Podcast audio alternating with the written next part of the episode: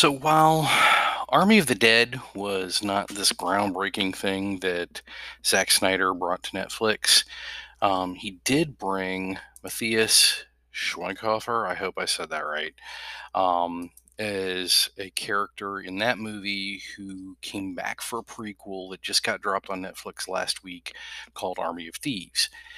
It's not particularly unique. It doesn't break any great new ground but it is a particularly well executed, just as well as executed Ocean Eleven style heist movie that has some really unique elements with, of course, double turns and triple crosses and all that kind of stuff that you expect from a heist movie slash crime comedy kind of film that just does a really good job of what it's trying to do. And in particular, because it's set in Europe and it played with the actual locations very well and um, the the German actor director does a phenomenal job just setting it up.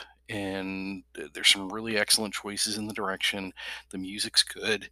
The actors are all pretty pretty on point. Not there's a couple of weak links, but it's nothing that hurts the film particularly. It's just a really well made ensemble, you know, Ocean's Eleven type heist film, and it's worth the whatever I don't know. It's probably just over two hours worth of time that you'll give it. Um, like I said, I wasn't.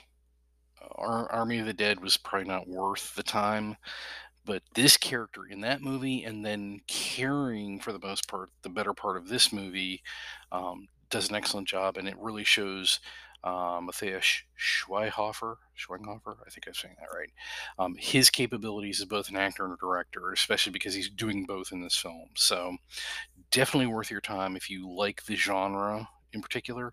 Um, you'll really like um, Army of Thieves um, now out on Netflix.